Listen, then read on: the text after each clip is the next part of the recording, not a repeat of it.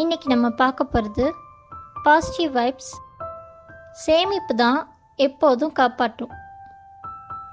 இன்றைக்கி நம்ம ஒரு மாற்றுத்திறனாளியை பற்றி பார்க்க போகிறோம் அவர் பேர் ரமேஷ். தன்னோட சம்பாத்தியத்தில் குறிப்பிட்ட தொகையை முறையாக சேமிச்சிட்டு வராரு. அதை பற்றி அவரே பேசுகிறாரு கேட்போமா ஒரு பிரச்சனை வரும்போது ஆயிரம் பேர் நம்மளோட இருக்கிறத விட நம்மளோட சேமிப்பு தான் நமக்கு யானை பலமாக இருக்கும்.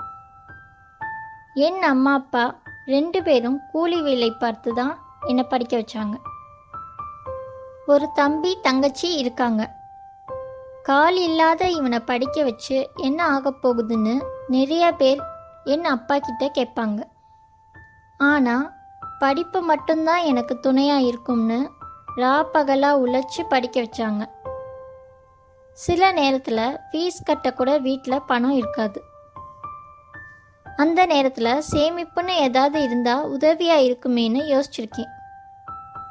போலியோ நோய் தாக்கிய என்ன குணப்படுத்த எங்கள் வீட்டில் பெரிய அளவில் சேமிப்பு கிடையாது.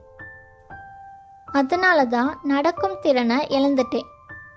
இதெல்லாம் எனக்கு சேமிப்போட முக்கியத்துவத்தை மனசுக்குள்ளே விதைச்சுக்கிட்டே இருந்துச்சு. சென்னை பல்கலைக்கழகத்தில் எம்ஏ முதலாம் ஆண்டு படிக்கிறப்ப எனக்கு வேலை கிடைச்சது. நான் வேலைக்கு போனதும் வீட்டில் திருமணம் செஞ்சு வச்சிட்டாங்க.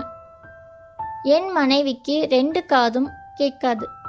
ஆனால் எங்களுக்குள்ள அப்படி ஒரு புரிதல் இருக்குது திருமணமான பிறகு குழந்தை விஷயத்தில் நிறையவே யோசித்தோம் குழந்தைக்கும் ஏதாவது குறை வந்துருமோன்னு பயம் இருந்துச்சு. டாக்டருங்க கிட்ட பேசி தெளிவான பிறகுதான் குழந்தை பெற்றுக்கிற முடிவுக்கு வந்தோம்.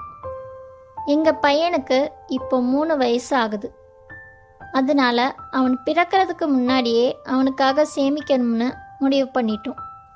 வளர்ந்து பெரியவன் ஆகும்போது மொத்தமாக செலவு செய்ய முடியாது. என் பையனோட இருபத்தி மூணு வயசில் பத்து லட்சம் சேர்க்கணுன்றது என் இலக்கு. எனக்கு சம்பளம் இருபத்தி மூணாயிரம் ரூபாய். குடும்ப செலவுகள் போக என்னால் அதிகபட்சமாக மாதம் ஆயிரம் ரூபாய் தான் சேர்த்து வைக்க முடியும். அந்த தொகைக்குள்ளே இருக்கிற சேமிப்பு திட்டங்கள் பற்றி நிறைய பேட்டை யோசனை கேட்டேன். தபால் நிலையத்தில் ஆரம்பித்து தங்கம் வாங்குற வர பலரும் பல யோசனைகள் கொடுத்தாங்க. கடைசியாக ஒரு நிதி ஆலோசகர் மியூச்சுவல் ஃபண்ட் பற்றி சொன்னார். ஆரம்பத்தில் கொஞ்சம் தயக்கமாக இருந்துச்சு.